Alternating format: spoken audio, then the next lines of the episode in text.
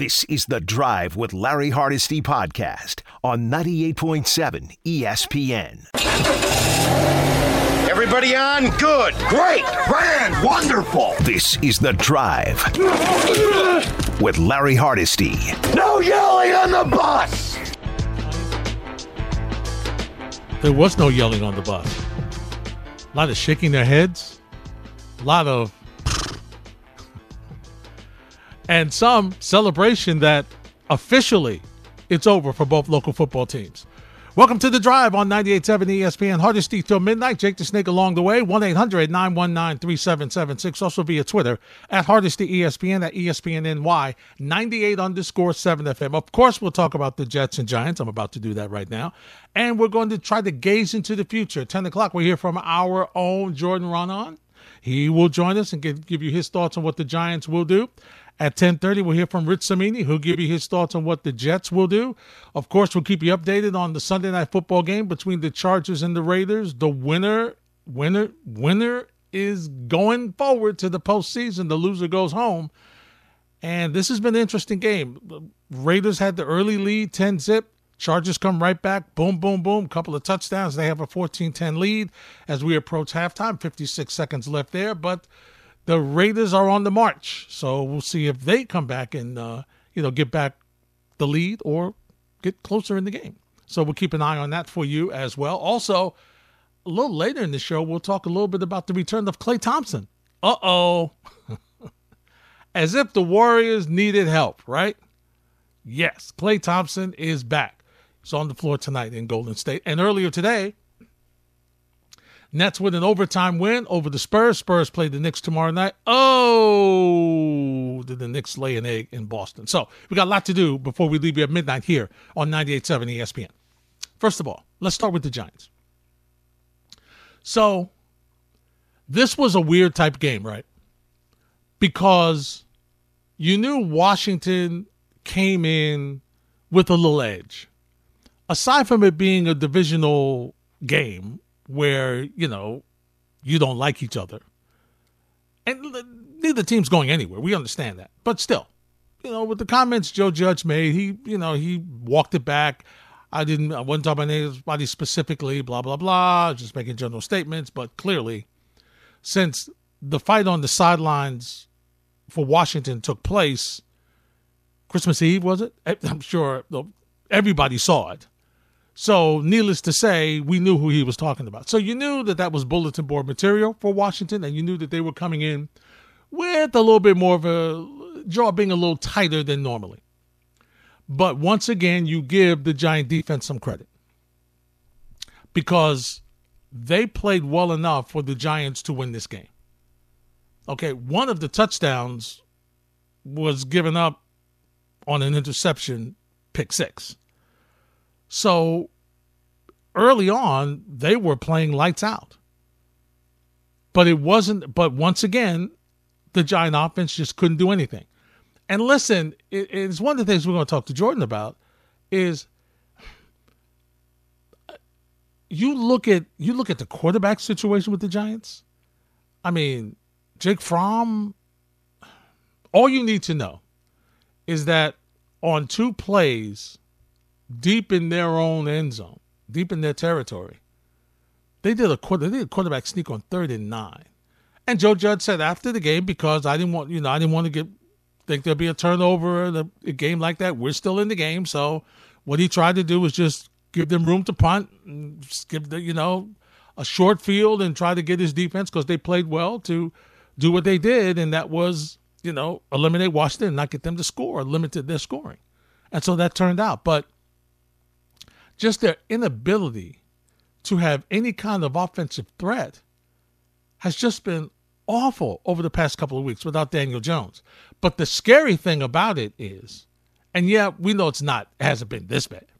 But the scary thing about it is the Giants haven't exactly been lighting up the scoreboard, even with Daniel Jones this year or last year. Right?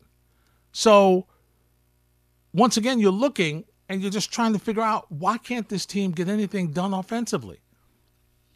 I mean, Darius Slayton had a touchdown today, which was good. Two receptions, 29 yards. Uh, Saquon Barkley, 11, yard, 11 carries, 30 yards. Jake Fromm was the lead, Jake Fromm was the leading rusher. Uh, he had he got 27 on one play alone. So, listen, the Giants today was typical Giants.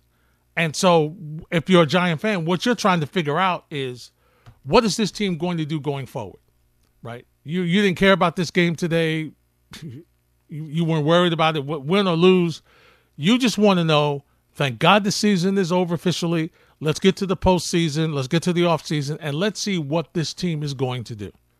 And obviously, the number one thing, and we're not talking about personnel changes as far as front office. We're not talking about GM changes yet. We're not talking about head coaching changes. We're not talking about that. But one of the changes that has to be made is something has got to be done with this offense. There has to be a new offensive coordinator. There's got to be this has to change because right now this team is not even before the injuries. This team does not give you a threat that they can march up and down the field and put points on the board. And what it has done, and the Jets are kind of in this situation, is it has put a tremendous burden on their defense. Their defense is on the field a lot, a lot, because it's a bunch of three and outs. And they're not even getting a couple of first downs on some occasions. They're not getting any first downs. So the defense comes right back on the field. They come right back on the field. And considering that scenario, I think Patrick Graham's defense has done a pretty good job. Pretty good job. Because they, they, they've got to average, what, two thirds of the time on the field? Two thirds of that time is them. They, they, they probably average, I would say, 30 minutes a game on the field. Clearly, I think they do, at least, if not more because the offense is just so inept and has been so.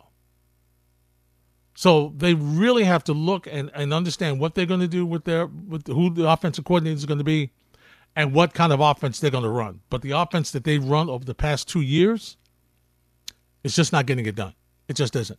And it's bad overall. It's worse in the red zone. I mean, their red zone offense is non existent. And that's why you brought Kenny Gall- Golladay here, right?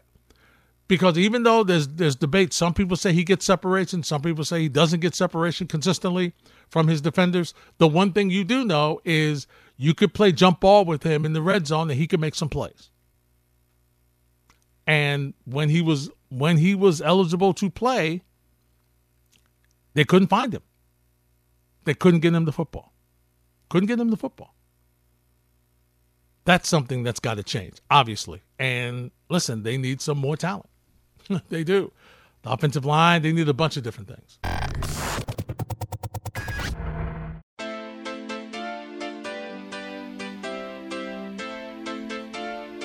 It's the drive on 98.7 ESPN. Hardest till midnight. Oh, we got a good one. Vegas, as I told you, they were marching back, right? They now lead 17 14, 19 seconds left before halftime. But uh, guess what? The Chargers have a shot. They do. They've got a shot to get back in this. They got a shot to put up a score here before the uh, halftime comes about. So we'll see what happens. I, you know what? Uh, Snake and I were talking about who's going to win this because the winner, unless there is a tie, which Ben Roethlisberger would just go crazy in Pittsburgh because that means they won't be in. But whoever loses this game goes home, and the Steelers will drive to the postseason. But, you know, Vegas has gone through so much this year with coach and Gruden and injuries and everything. I mean, Waller's been missed. I mean, Waller is essential for their offense. Okay, and he's been out, and they're right here. And then you look at the Chargers, and I'm just a Justin Herbert fan. I love watching this kid play. Second year, he's got so much poise. He's got a great arm. Uh, he just he, could throw the ball all over the yard. I, I just really I really enjoy watching him play. So uh, this is going to be an interesting game as uh, the Chargers are punting the ball away. Let's see if we can get into a couple of phone calls before we have some guests join us here on the drive. Let's go to Frank in Astoria. Hey Frank, you're first on the drive.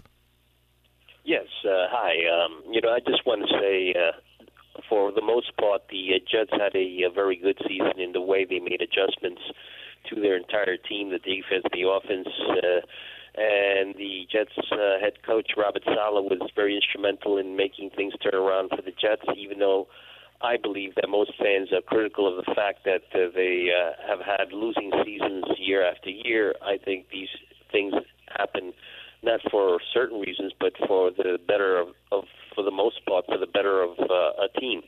If you want a team to succeed and you want it to play a, a, a game that works for all fans and that helps most fans understand the, the meaning of football and uh, what football can bring to your home, I think that the best thing is to have a lot of patience. Uh, and I would just want to say, uh, on my part, on the part of the new mayor, my friend Azra Jarvik, I would just like to wish Robert Saleh very good luck in the next season, and I thank him for getting the Jets out of a jam and moving us forward as an entire team and his coaching staff. All right, Frank, thanks for the phone call. I will say this I think that Robert Saleh has done a decent job this year. I think he has grown into the job. And listen, it's different, okay, when you're the head guy. Okay, when you're the coordinator, you've got one side of the football you worry about. All right? When you worry about the team, that's a whole different thing. Whole different thing. And there's some things I know that he learned about himself and that he learned about this team. And you listen to his post-game presser that you heard right here on 98.7 ESPN. And you'll hear him again tomorrow on the Michael Kay Show.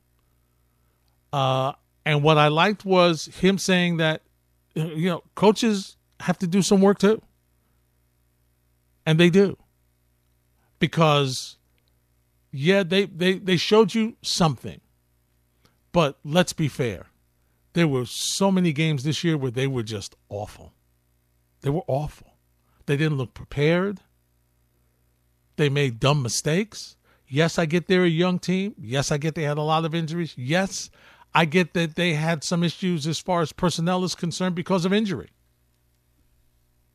But still, they like he said in the post game, they got a long way to go to be a very good team to match up with the rest of the teams in their division. They got a long way to go. And um, we kind of saw that today, right? Defensively, they did not play bad. Listen, I give them a lot of credit for three quarters. Yes, and yes, the Bills were not on top of their game, they had a lot of missteps and everything. But still, I give the Jet defense a lot of credit because, much like what I said about the Giants, they were on the field a lot. I mean, a lot. I mean, all you have to know about how they had what 82 yards total offense, 82. 82. They were one of one of 16 on third down. Oh. And that means that defense was out there grinding all the time, being physical, being physical. I give them a lot of credit. I do. I give them a lot of credit. I give them a lot of credit for hanging in there. And eventually, listen, the better team makes plays. And you get weaker out there trying to pressure the passer, as you did. And you just if you were a Jet fan, you're sitting there and you're saying, could we just get like a couple of plays? Could we just get could we just get a drive going? And Buffalo knew what happened. Buffalo came in, took the run game away from you right away, forced you into making your young quarterback pass the ball to beat them. And they gave him different looks. And he couldn't do it. And by his own admission, he needed to have thrown the ball away on a couple of occasions. And I get that. And that is, it's so funny because that's the one thing when you, and I've spoken to a lot of young quarterbacks, that's the one thing they tell you that they battle. And that's why you hope the experience will teach him. And it sounds like he learned today, which is something that I'm sure they've been telling him over and over and over again, but you have to learn it for yourself. And you have to see it for yourself. And there's always that there's always that voice in the young quarterback's head that said, I can make this play. I just need a little bit more time. I can make this play. And most of the time, you can't. Once in a while, you can. Most of the time, you can't. And you have to realize where you are on the field to make that determination, right? If you're deep in your territory, no, you can't make that play. No, you throw the ball away. Your defense is playing well. You kick it and let's go. Now, once again, give him credit. He hasn't had any turnovers in what? Four games, five games? He's done a nice job. He's cut down on the turnovers. That's a good thing. And so you want his awareness. You want him to learn. You want him to understand. And these are the things that you're happy to hear that he gets. Now, if you're a Jet fan, you would have liked for him to have gotten this, oh, maybe 10 games ago. that would have been nice because at least you would have been competitive in some of these games. But I will say this, and today was kind of a it's tough. It's kind of a setback in the way as to the way he played last week. But once again, I mean, uh, how do you grade him? He, he had none of his top. He didn't have his top four receivers. Okay, so he's throwing the people that just got made the practice squad, just got signed on the team. So they don't know the offense. So it's a struggle. It was a struggle for him today. It was. But he'll learn to throw the ball away. He threw it away. It's just all that movement and, and motion and everything. Look, your first read's there, not there. Your second read's not there. The third read's not there. Throw it away. He almost cost the field goal even more. Pineiro was able to hit that. It was a 51 yarder. That, that was probably would have been a 39 yarder before he started running around. So these are the things that he's got to learn, and these are the things that you hope that he understands. And when he looks at the video over the summer, over the off season, and he gets it and he understands what he has to do and he learns and sees different things, that's where you hope he's able to take that next step. Uh, and that's where you hope that when he comes back and is ready for mini camp and training camp and all the other stuff, okay, that you see growth in his decision making because that's what he can control, right?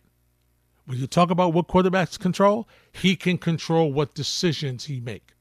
He may not control who's on the field, but he can control the decisions and the best way to get whomever it is the football. When we return, we'll turn our attention to the New York football giants. We'll hear from our Jordan Raanan. That's next. You're listening to The Drive on 98.7 ESPN.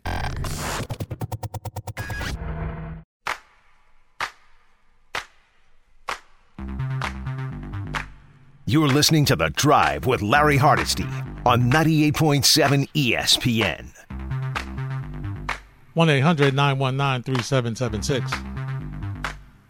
Here till midnight. Okay, so you guys know whenever I have issues and questions about the New York football giants, like in the series Batman, like they put the the, the, go, the commissioner goes to the roof, has the bat beam, you know, put the the light with the uh, bat signal on there. I go to my roof and I put the, the red JR for Jordan Raanan. And he's always here. And he always has the answers about the New York football giants. Hi Jordan, how are you? I like it. There you go. I'm doing all right. You know, I'm uh I'm excited that uh, I don't have to watch another full game of that team in offense. And you know what? I've been speaking to people in the organization today. They are too. And, you know, nobody nobody wanted to nobody wants to sit there and have to watch that from start to finish. It's cru- cruel and unusual punishment at this point. It was bad, and I think all you had to know about how bad that offense was was, and I heard Joe Judge's you know explanation in the post game, but a quarterback sneak on third and nine. Yeah, I mean that's all you need to know. yeah, it is. It is all you need to know. And look, the, you know what? You know what? It's even worse about it. I don't even think that it's necessarily the wrong thing to do there. Mm-hmm. Like you know, like with what they were capable of doing, with what and as just said, like you know, he didn't want it to happen. What happened last week? They were in the same spot basically. They had to take it safety because like you knew they couldn't move the ball, they couldn't throw it. Like they, they literally, threw, I think when you when you look at the totality of that little series, you have to look at the first play and put and factor that into the equation. So they call like the perfect play from the you know one one two yard line. They get the quarterback the easiest little you know three yard pass to the flat to a wide open guy off play action. you know, should be like an eight nine yard gain at least. You, you move out and you're not stuck near the end zone, and he bounces the ball. So at that point, you're like, well, what? You know, we can't possibly call a pass play here that's going to be successful, right? Like that was as easy as you get. Like what what what else can you do? So, I mean, they weren't their range of outcomes were that poor that you look at it and you say, hey, you know what? Probably isn't the, the wrong thing to do with this group, and that by itself is an indictment of, unto, its, uh, unto itself. So, Jordan, we got a ton of things to talk about, and I'm gonna ask you to take Okay. your crystal ball out and dust it off because we we got some issues here. First of all, Got it. All right. obviously Dave Gettleman. Um, the fact that you had Fromm and uh, Glennon as your backups says all you need to know about situations, especially when you've had a quarterback. Let's face it, Jordan, that hasn't exactly been a durable guy. So, uh, you, you, didn't mention the four, the three or four replacement level offensive linemen that were blocking. them. I did not Just know. only adds to the problems. Absolutely. Absolutely. So, you know, we keep hearing these things. What do you think? Is he back? Is he not back? What, what what's the deal that you're hearing with Dave- Gettleman? Dave Gettleman. Dave Gettleman's going to, you know, be retired, uh, and that's going to happen the beginning of this week. That seems like, uh, you know, if you watched today, you saw Dave Gettleman out there with his family. He's basically got like his last hurrah, which I know definitely irks plenty of people. I've had plenty of people tell me, you know, it makes them pretty nauseous to see this guy like basically getting, uh, you know, a nice retirement as if he did you know, great things for the organization, which maybe he did, but that was a long time ago at this point. It certainly wasn't as general manager. Uh, history will end up showing he's been one of the worst general managers in uh, rec- you know in recent history. He's he's up there with a 19 and 46 record. The results, you know, speak for themselves. So, yeah, they will make a change at general manager. That's going to happen. Coach is a little different, huh? How do we how do and I hate to use but how do we assess the the good and bad of Joe Judge? I mean, on the one side we can say he's had a ton of injuries. He's had COVID to deal with. Uh, you know, his quarter starting quarterback has not been healthy for the two years he's been here.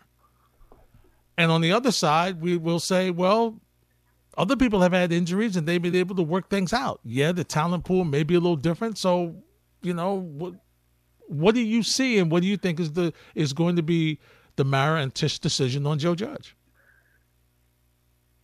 it's going to come down to how much they felt embarrassed these last few weeks by the 11 minute rant, by the uh, kneeling, up, you know, running QB sneaks from, you know, in, in the run of play on third and long, like uh, from their fan base basically not showing up to today's game because look, they were fully intending, fully intending on bringing him back, you know, as of a couple weeks ago. Uh, but we've seen this is sort of the Giants' mo, right? I mean, this is why you say never say never in the last couple of years. This is their mo. This is how they operate as a franchise lately. They have a front office that has been providing insufficient talent. You get a, a, a coaching staff who, imagine this: all these all these coaches they keep running through, they all can't coach. What a coincidence, right?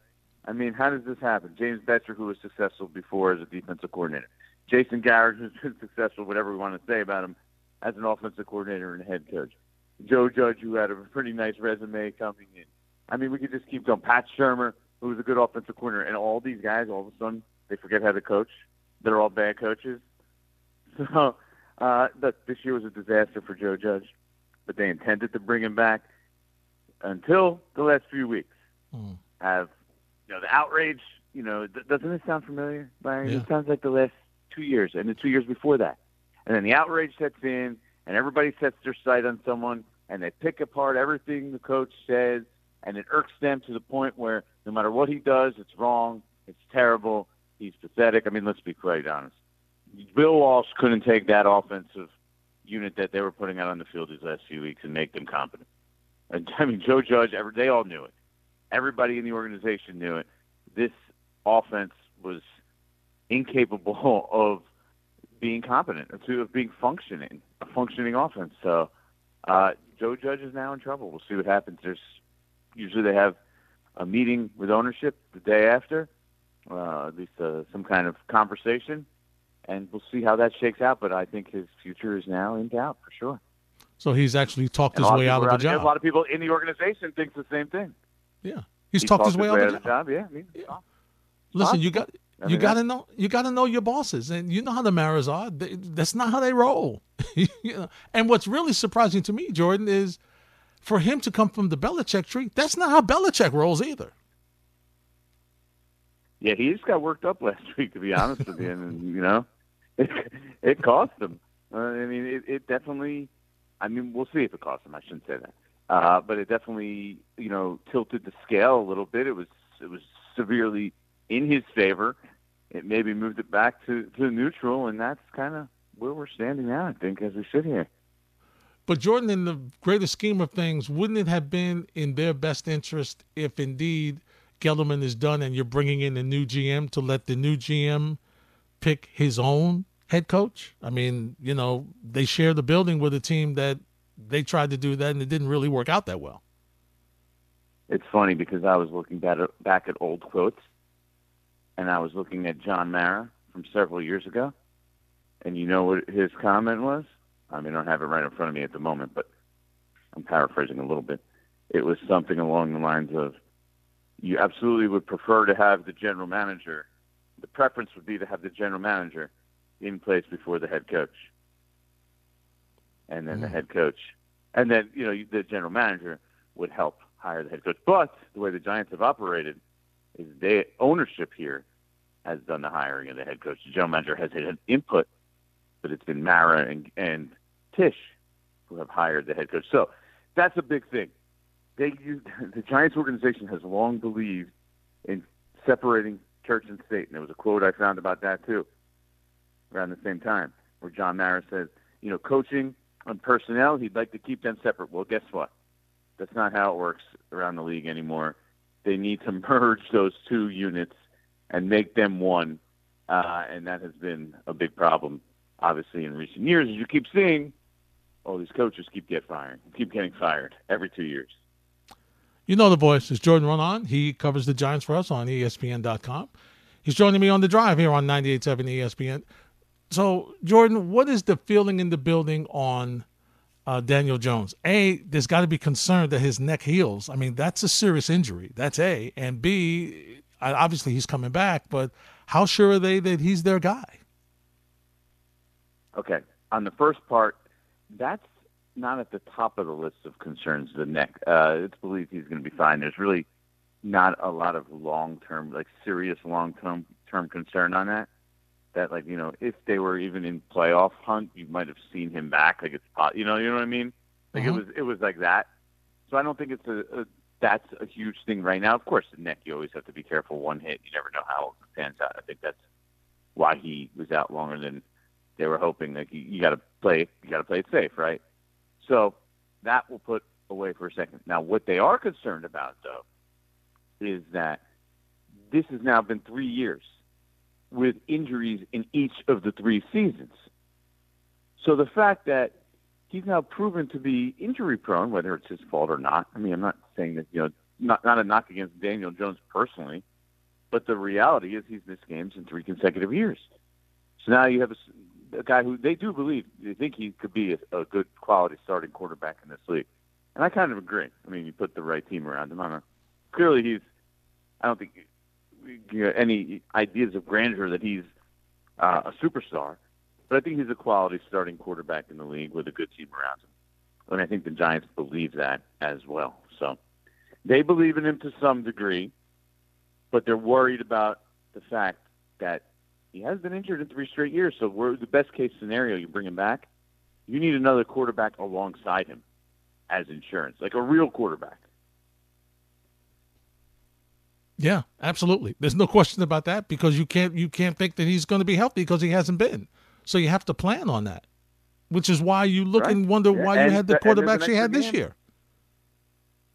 yeah, that was uh, obviously a a big uh, misjudgment, and I'm you wonder who's fully responsible for the fact that they nickled and dimed and played games with Colt McCoy and didn't really want to pay him.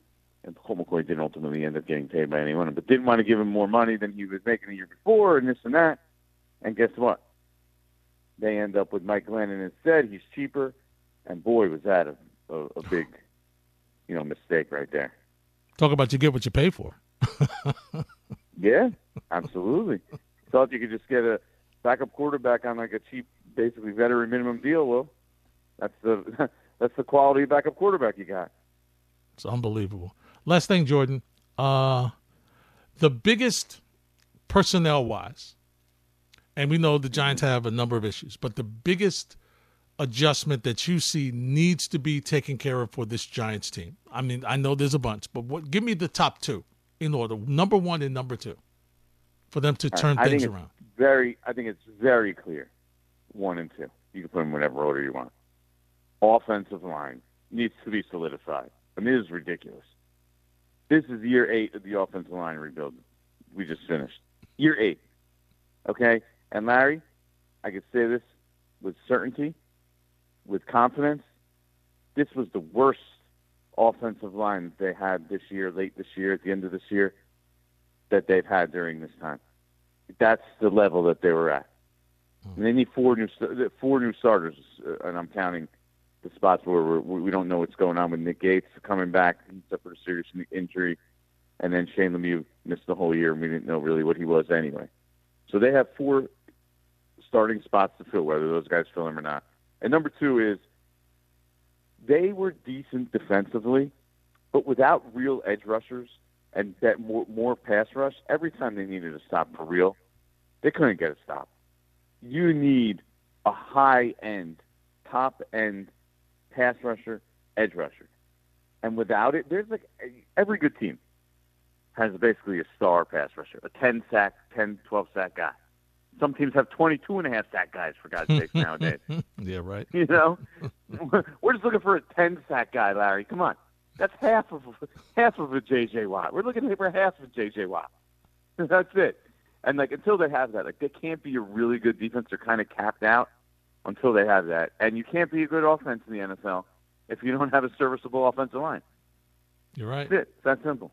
It's true. And then what hurts your defense is the fact that the offense is never, on the field, so your defense is even back on the field even more. So that I mean, yeah, that I mean, kills you. The poor defense never had a chance.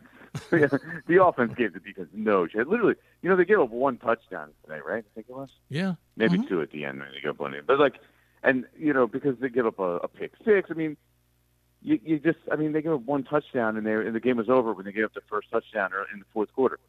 Like, how can you survive like that? Like, you say, okay, yeah, you, you can't give up a touchdown to win games. That's what they're that's what they were dealing with, and they're not a great unit, but geez, give them a break a little bit. Jordan, enjoy watching playoff football, but you know, keep your eyes on what's going on with the Giants, won't you? Yeah, we're gonna have a busy early part of the week here, so keep your eyes open. Well, listen, we'll be following you on .com, so we, we know where we, we know you'll give us the information. All right, I'm here anytime, Larry. You throw up that JR in the sky, Okay. and I'll turn on my phone, you know, and I'll hop on right away and be there for you. I appreciate you. Save the day. I appreciate you, superstar. Talk soon, my friend. you too, man. All right, have a great Bye bye. Joy Ron joins us on ESPN.com. When we return, we'll take a couple of calls and then we'll get the Jets side of the story from Rich Cimini on 98.7 ESPN.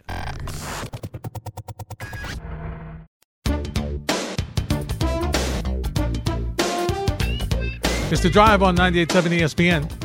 1 800 919 3776.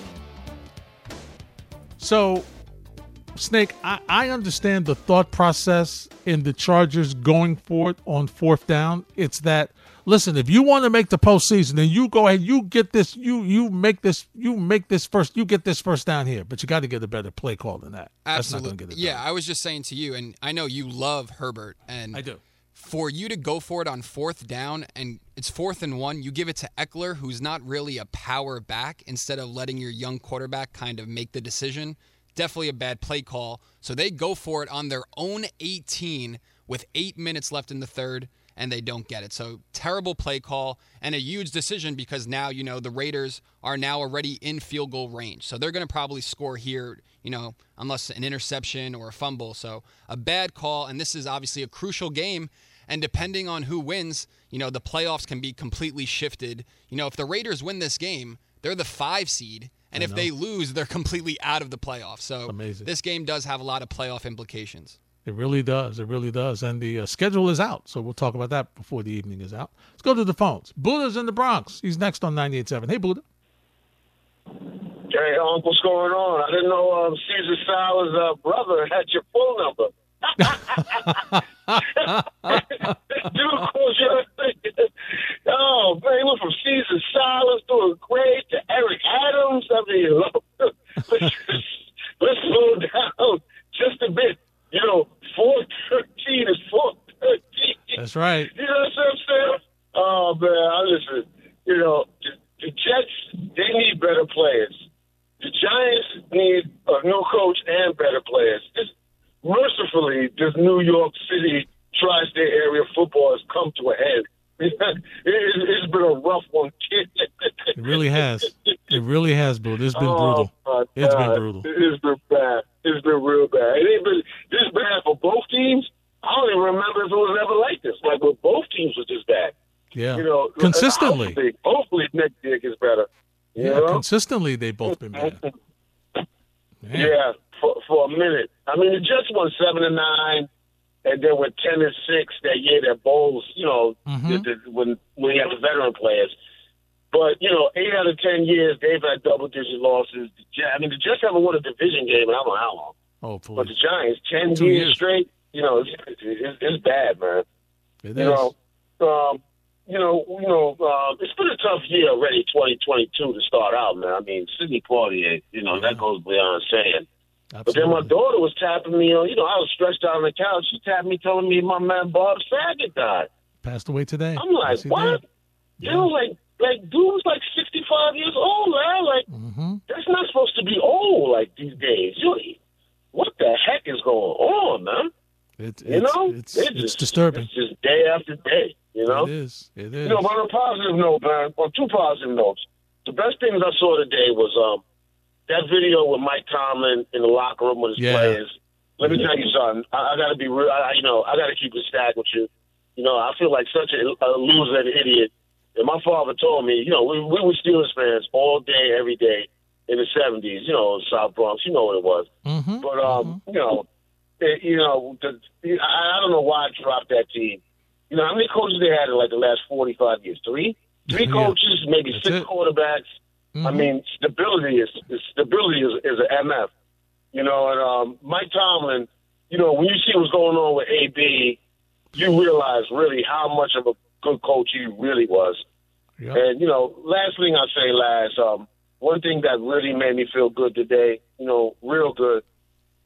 You know, I turned on that NBA TV, and I see my man Klay Thompson back Mhm. on that court, man. Mhm. I got a lot of love for that dude, lad. That that dude is like, you know, the ultimate team player. You know, I'm a good player, but in a, in a big game, I could be a great player. I could be the most dominant player. What do you got? Thirty seven. What how many points he had in that fourth, in that third quarter of that game? I mean, listen, man. I- I, I hope it all works out for him. I hope he doesn't get hurt again or whatever. But um, I got a lot of love and respect for that dude, man. You know, what, you know, what what a guy, what a player. I hope I hope all ends well for him. You know what I mean? I do, Buddha. I really do. Thanks for the phone call and just what it takes for the rehab to do that. And those moments where you think, you know, I don't know if I can get this done. I don't know. Am I really going to be able to get back? Am I really going to be able to make it? Am I really going? Am I going to be the player I was? Will I be able to make those cuts and, and abilities and the jumper? Will will will the jumper be there? Will I be able to be the player I was? You know, that's that's the question that you have when you have a when you have an injury like that, and then they, and then to re-injure it.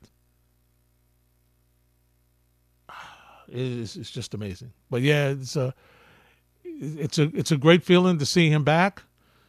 But if you're the rest of the NBA, you're like, oh, just what we need. The Warriors to get better, right? And they're already pretty good this season.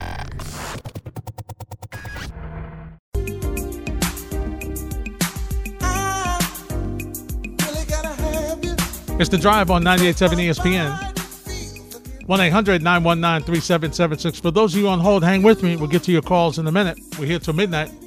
Right now, let's turn our attention to the New York Jets. And for that, we turn to the commander of the flight deck. He is Rich Cimini. He joins us here on 98.7 ESPN. Hey, Rich, how are you? Hey, Larry, how you doing? Long time no speak. It's been a while, my friend. How are you? Uh, you know, another season in the books. Um, done a few of these. You know, every season is different in its own way, but uh, you know, now we look forward to uh, a pretty eventful off season. Let's start there, Rich. For, for you, what what this had to be one of the weirdest seasons for you uh, that you've covered the team. You've got the COVID situation. You've got virtual uh, again this year. You've got rookie head coach, rookie signal caller, rookie quarterback. Uh, you, you've got you know almost like three different seasons as far as the team yeah. is concerned. What was this like yeah. for you?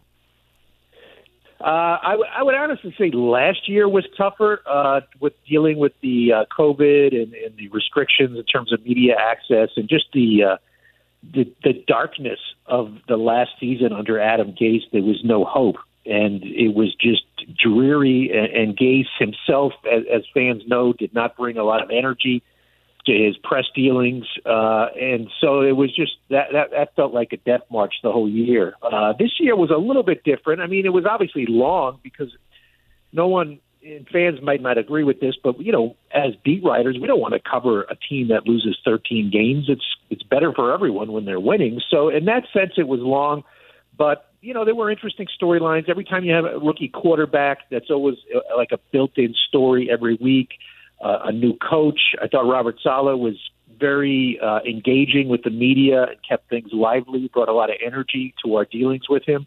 And so, in that respect, it didn't feel nearly as dreary as last season was. All right, well, that's good because um, it was it was bad last season, Rich. it really was even well, on the outside. Let's be honest. The last the last few years haven't been great. let's be honest. No, this is true. This is true. All right, Rich. How do we? How do we uh, grade uh, the young man Zach Wilson? I mean, the last. I mean, obviously today you look at what he had to work with. I mean, he didn't have much to work with. Uh, how do how do we grade him as we look at his totality of the season? Right. What what's your feeling about him going forward? He definitely got better towards the end. I mean, obviously today was a rough day. I mean, but when you're throwing, you know, when Denzel Mims is is your number one receiver, uh, you know, he played the most snaps of any wide receiver today. And Tarik Black, who just got called up from the practice squad, you know, when you're throwing to those guys and your left tackle can't block anybody, uh, you know, it's tough. It's tough on a young quarterback. So he was sacked nine times. Uh, and, you know, I give him credit for not turning it over. I mean, he went five straight games at the end of the year without an interception. So, but all, looking at the whole year, uh, you know, I'd say it's like a C minus for for Zach Wilson, or maybe even a D plus. I mean, this was not a great rookie year. I mean, I think he showed he's got talent to play the position, but you know that's not a news flash. He was the second pick in the draft. You would expect him to have talent. I think he's got some growing to do in terms of his accuracy. I think he finished, I didn't even know, he was 57% going into this game. That's way too low to be an NFL quarterback, so he's got to improve in that area. I thought he improved as a game manager uh, for the most part over the last few weeks, although today I think he took a step back. Even he admitted after the game he, he made some poor decisions, especially taking that sack out of bounds, um, which almost knocked him out of field goal range. So he, he, for the most part, though, he improved as a game manager. I think he's uh, made quicker decisions on the field toward the end of the year, which is good. But as a taken as a whole, uh, I think he did enough to make you feel good about the future. But he's going to have to accelerate his development next year for the Jets to win more football games. Rich, I've said that based on his um, play this year, that he does not deserve to come in as the only guy that's going to play quarterback. That he should be tested. Now I get that he's the second round pick and he's it's his job, but I think he needs to be pushed. I think they need to bring a veteran in. Do you agree that they're going to bring a veteran in early this year? Would it be Flacco, or are we going to have a Mike White, Zach Wilson situation again next year? You know, that's a really good question. Uh, will certainly be asked of uh, Saleh and Joe Douglas tomorrow. But uh, I would say, you know, I mean, look, he's the quarterback going in. I mean, he's he's the unquestioned starting quarterback. He's the number two pick in the draft. Everything uh, they're doing is built around him. And like I said, he did show progress toward the end of the year. So this is not an arrow is pointing down situation. Uh, I think it's it's pointing up a little, not not not straight up, but you know, uh, sort of a 45 degree angle up. Mm-hmm. And so, uh, you know, it's an interesting thought. I, I think the sense I get all year is that they want Mike White to be their backup next year. Um, they really like him. You know, they're going to have to make a decision. He's a restricted free agent. They're going to have to tender him. Um, you know, I think it, it's about three million dollars to tender him or do they go out and get a, a Joe Flacco type, you know, to come in and be that veteran backup? I think that's one of the key questions. I would say they're probably leaning toward going with Mike White as the number two, and uh, and going that way. But uh, I think, I, yeah, I think that's the way they'll probably end up going. Rich Cimini is my guest. You're listening to The Drive here on 98.7 ESPN. I'm Larry Hardesty. Rich, um, Joe Douglas has done. I'll, I'll, say this last draft was really good the way it looks right now, and of course Zach Wilson can just make it go over the top. Clearly, if he develops as to what they think right. he could be, last year was not so good. Uh, but the one thing that he's really had trouble with, and it's not totally his fault, but his free agent signings have not worked out. I mean, the, the, all the free agents got hurt this year. Uh, some of them underachieved. Yeah. I don't think Corey Davis was what they thought he was going to be. He's got 60 million about, I think, somewhere in that range for this year uh, to go free agent wise. What should his focus be if you were in the room talking to him? Well, I think they need to get some free agent help on defense, first of all. I mean, they finished 32nd in points allowed and 32nd in yards allowed. It's the first time since 1975 that they finished last in either of those categories. And uh, so that's pretty stunning. And it's stunning that it's happened with a defensive minded head coach. So clearly they need a lot of help on defense. They need it fast. And so that's why I think free agency is going to be an area where they look, in, you know, to spend some money there. I don't think Joe Douglas is going to go out and pull a Bill Belichick like Belichick spent mm-hmm. like a gazillion dollars last year in free agency. I don't think that that's his style. I think he'll go out and make two splurges like he did last year with Lawson and Davis, and I think that'll probably be it. And you know, possibly three, but they're not going to go bananas like the Patriots did last year. It's just not their style. I mean, when you have nine draft picks and four of them in the first two rounds, that's going to be your primary source of talent. You know, bringing talent into the program. So, but I would say defense and free agency, and then maybe more, you know, and then more defense in the uh, in the draft. Mm-hmm. Uh, offensively, they got to upgrade that receiving core, don't they? Yeah, Corey Davis was, uh, you know, of course, he missed the second half of the year. He got injured. He was okay. I mean, he had a couple of good games. He dropped a lot of passes. He had six dropped passes, you know, which is a lot for a guy who played half the year. So I don't think he's a number one receiver. I didn't think so when they signed him. I think he's a solid number two. Uh, they're relying on a big jump next year for Elijah Moore. I think we all saw the talent. I mean, mm-hmm. uh, we saw it as far back as minicamp, and then he was playing well, and then he just couldn't stay healthy. You know, he had a, he had a couple of leg injuries that he's to, you know, he's to have to learn how to stay healthy, as do all these rookies. And uh, so, but he he's definitely a foundational piece. Now, what they do with the other spot is going to be interesting. Uh, I don't think Denzel Mims is going to be back next year. I, I think this coaching staff has not embraced him. He had to play today because there was no one else. if uh, if they had anyone else, I think out there, you know, they would have been playing ahead of Mims. So I think he'll be gone. Braxton Berrios is a free agent. I think they'd like to keep him.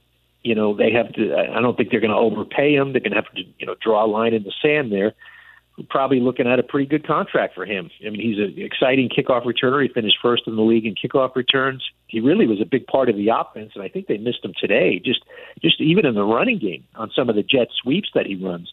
So I think they'd like to have him back if they can get him at a good price. I think they'll draft a receiver with one of those four top picks. If if not in the first round, then one of those two second round picks. They have to bring in another receiver. Um, I don't know if they have a true number one. Maybe Elijah Moore is. I don't know, but I think they have to make another investment at wide receiver. I agree with you. Offensive line, what will they do? Well, the big question is Mekhi Becton, and yeah. uh, you know I, I don't think they're being uh, transparent with with some of the things going on with Becton. I mean, clearly this is more than just a a medical issue. Uh, I mean, the guy had knee surgery. It wasn't major surgery; it was a cleanup, and they said six to eight weeks, and then, you know, sixteen weeks later, you know, he still never he never made it back. So.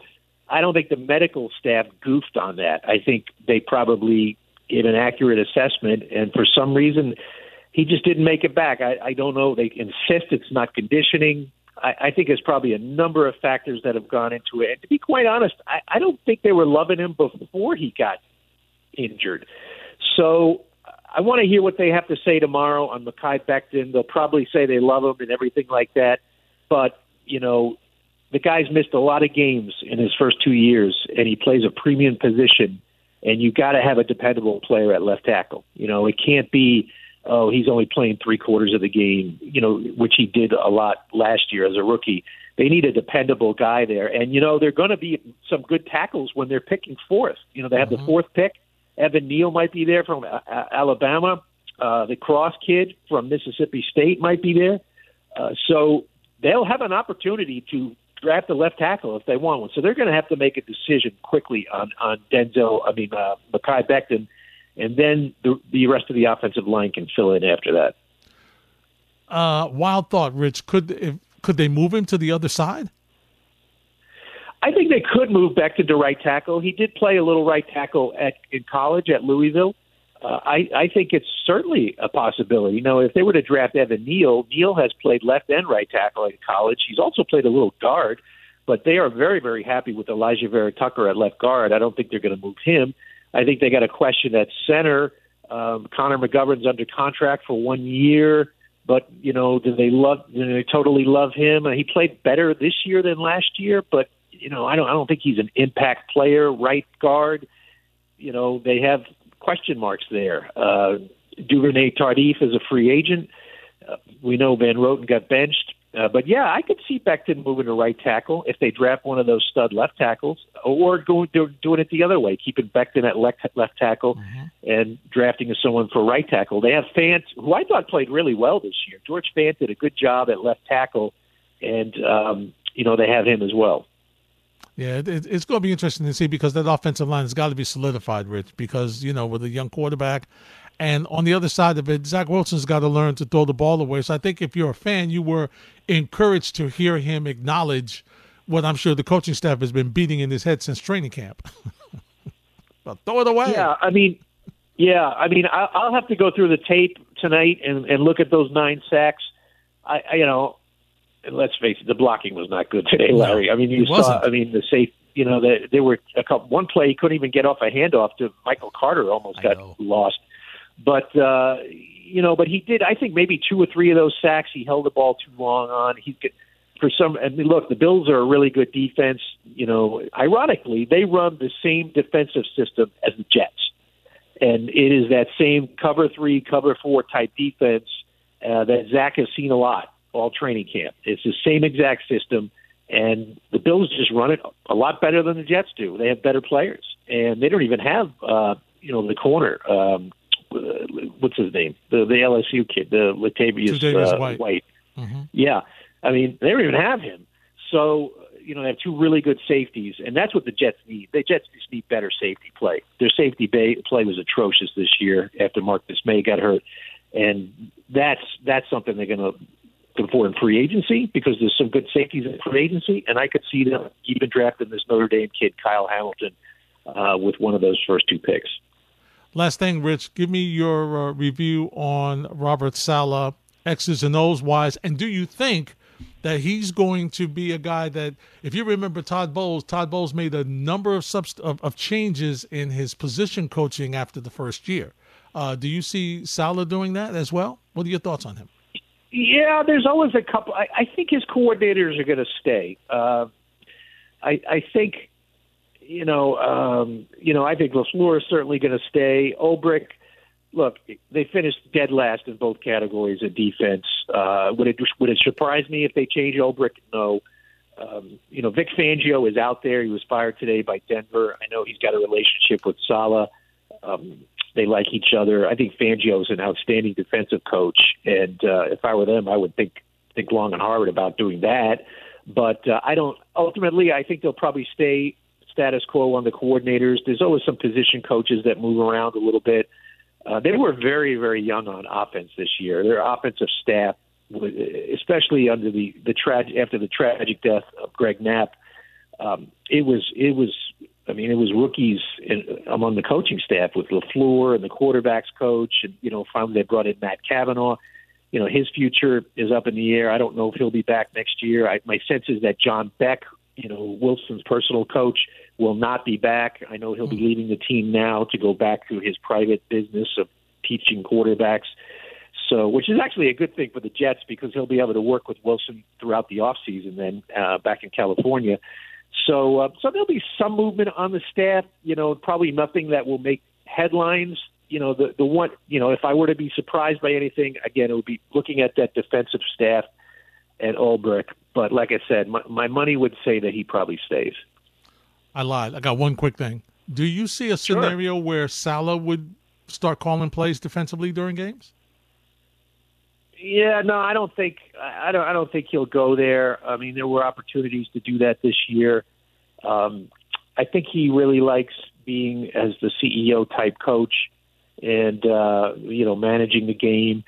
You know, I'm not going to sit here and say he did a fantastic job this year. They only won four games, uh, but I think he did a better job toward the end of the year. They were actually competitive in six out of the last seven games. They were within one possession going into the fourth quarter, including today. You know, he played a terrific game today for three quarters, mm-hmm. and so that's they made some progress there. Obviously, there were some hiccups along the way. The, the defense just it just took forever this year for them to start even being competitive.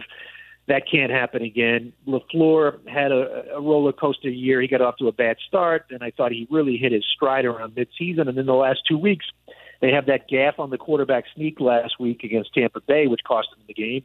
And then today, their offense was was like the worst ever. Uh, mm. 53 yards is a franchise worst. So not a great ending for LaFleur, but he'll be back.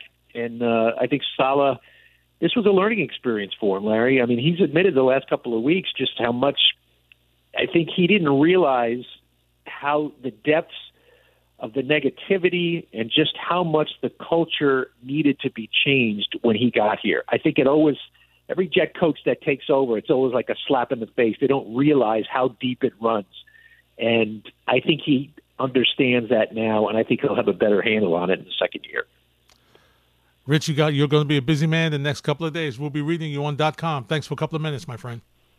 You bet, Larry. Anytime. Have a good one. Thanks for listening to the Drive with Larry Hardesty podcast. Subscribe and rate us wherever you get your podcasts.